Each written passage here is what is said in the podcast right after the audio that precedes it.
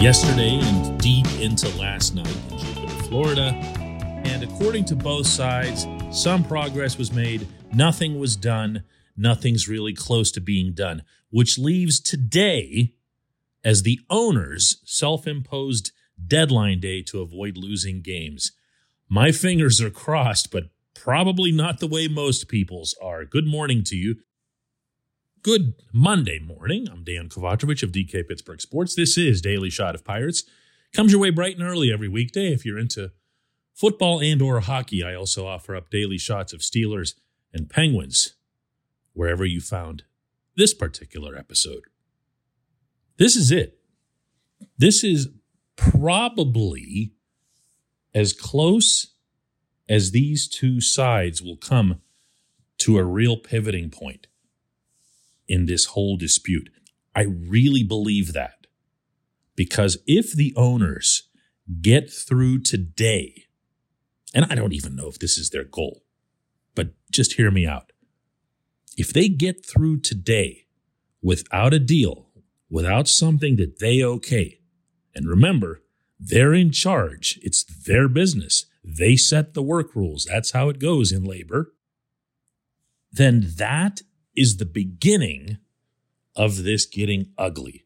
And as longtime listeners here can attest, I've been predicting for quite a while that this needed to get ugly before there to be any kind of inclination to correct what's really wrong with this sport. And that means restoring financial competitive balance. If that's a hard salary cap like what they have in the NFL and NHL, so be it. If it's some hybrid version like what they have in the NBA, great. If it's what the owners proposed at the very beginning, meaning going back to last August, which was to keep the existing competitive balance tax threshold and then just adding a floor, the players, for some insane reason, aren't in favor of this, even though it would make them a ton more money because, you know, philosophy and Scott Boras and whatever else. Or it could just be something completely new, something creative, something nobody's thought of before since baseball needs to feel special. Go ahead, rack your brains, think of something. You've got all day. I don't care if the owners win, I don't care if the players win. My only interest in this is that a more fair system emerges. That's it. Ironically, the biggest beneficiaries of this fair system, I believe, would be the players, but doesn't sound like there's any hope of convincing anyone on that, particularly when the national baseball media is an odd combination of ignorant slash complicit on this particular subject. They have no idea how caps work, how cap systems work, because they don't pay attention to any sports other than baseball. And they're complicit by just going along with everything they hear from the players and agents. I have never seen something like this in sports journalism in my years of being part of it. But is that going to happen today? I don't think so. I don't think so. I have a bad feeling about this. This portion of Daily Shot of Pirates is brought to you by our friends at North Shore Tavern, that's directly across Federal Street from PNC Park. It's home of Steak on a Stone, an eating experience, underscoring the word experience. The steak is brought to you partially cooked on an 800 degree stone, and you do the rest. It's a ton of fun, it's a great meal, and it's a baseball atmosphere like no other in Pittsburgh. North Shore Tavern, right across Federal Street from PNC Park. My bad feeling, in stark contrast to that of pretty much the entire baseball establishment, would be that this just gets settled. They just finish crossing their T's and dotting their I's and moving to a literal middle number between the numbers that they've proposed on their various really inconsequential things they've been debating about like uh, the second and third years of arbitration and draft lotteries and $5,000 here or there when it comes to minimum salaries. This is the stuff they've been haggling over the last couple of days, in particular, down there. And if that's all they figure out, then nothing changed. Not one thing changed in this system. If anything, it only becomes further entrenched that the haves will get away with murder because they were just part of a labor process concentrated almost all of its competitive balance energy on punishing the teams with the least revenue, meaning the draft lottery and stuff like that. And that'll be the end of it. That'll be, depending on how many years they agree to have a, a, a pact, it could be five, who knows, could be 10. But that'll be it. They will have made a collective institutional decision that teams like the Pirates and the Reds and the Royals and the Marlins and the Rays and all the other ones that you know about and the Brewers, the other ones that legitimately don't have revenue comparable or even close to most of the rest of baseball, they just don't matter. They just don't matter.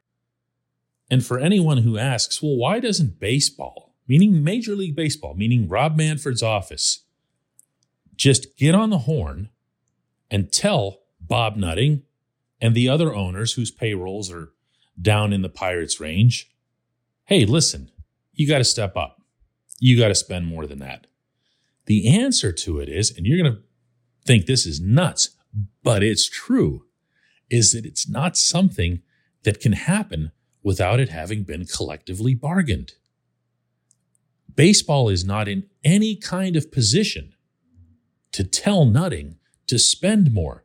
I, I mean, I suppose Manfred could, you know, have some sort of off the record finger wag session but if it gets out that he did, then he violated the CBA.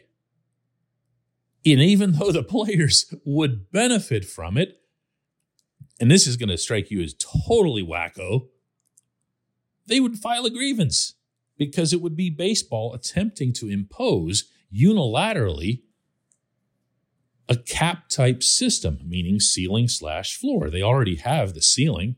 They just don't have the floor. And if baseball goes around trying to create a floor without the players' permission, the players who would stand to gain all of the money would grieve. That's how insane this is. I don't know. We'll see how it goes. We'll see how it goes. I- am holding out hope here. I am. I- I'm a glass half full or two thirds full type of person in life. And maybe by the end of today, we will have seen everything down there go completely to hell, meaning in Jupiter, and baseball will have a chance. Baseball will have a chance. When we come back, just one question.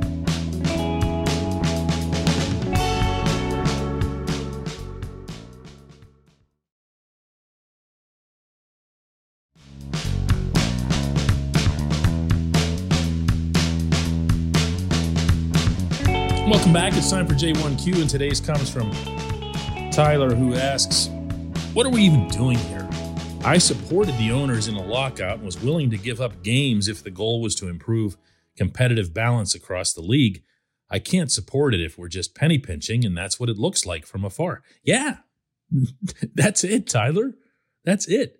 Show me the first microscopic slice of evidence to suggest that these owners are looking for anything other than, hey, we kind of like the way things were, and we're going to do everything that we can to either keep it that way or make it a little bit better for us. That's it. That's it. All of these discussion points, all of the back and forth all week long in Jupiter has been arbitration uh, going from year three to year two, uh, minimum salary, uh, uh the competitive balance uh, tax, meaning the upper threshold, incrementally budging in one direction or the other. Not one new concept has arisen. Not one. And if there are any that'll point toward leveling off payrolls in any form, I haven't seen it, not since the very, very first proposal. So you're entitled, as is anyone, to take a side, whichever side they want. You said that you're on the side of the owners. It sounds to me like you're more uh, in the, in the camp that I've been describing with my own stance, and that's not so much on the side of the owners, but just on the side of making the system fairer, whatever that happens to entail. I feel like I've made cases that were just as strong for why a salary cap would benefit the players and arguably the players more than the owners because of the floor, because of the expanded revenue sharing, because you would force cheap teams like the Pirates to spend up to a certain level. And you know what? Their money is as green as the Dodgers' money. All of it enriches the players. All of it makes the players equal recipients in the game's growth. Oh, and another thing the players get to look at the owner's books. This happens in the NFL, the NHL, and the NBA because of their systems. They don't just arbitrarily wait for the owners to say how much revenue there was and then say, let's have our 50%. They get in there, they dig, and they see all of the revenue that comes in. Baseball players, the baseball union has no such right. And to everyone's best estimates, as a result, baseball players get about 40% of all baseball revenues, whereas in the NFL, NHL, and NBA, they get 50% plus. So you could very easily be on the player's side and be passionately in favor of a salary cap.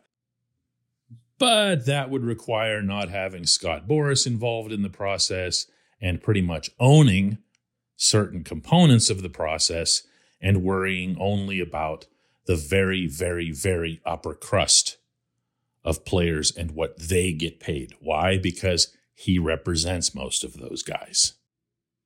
What are they doing, Tyler, to try to answer your question? I don't know. I don't know.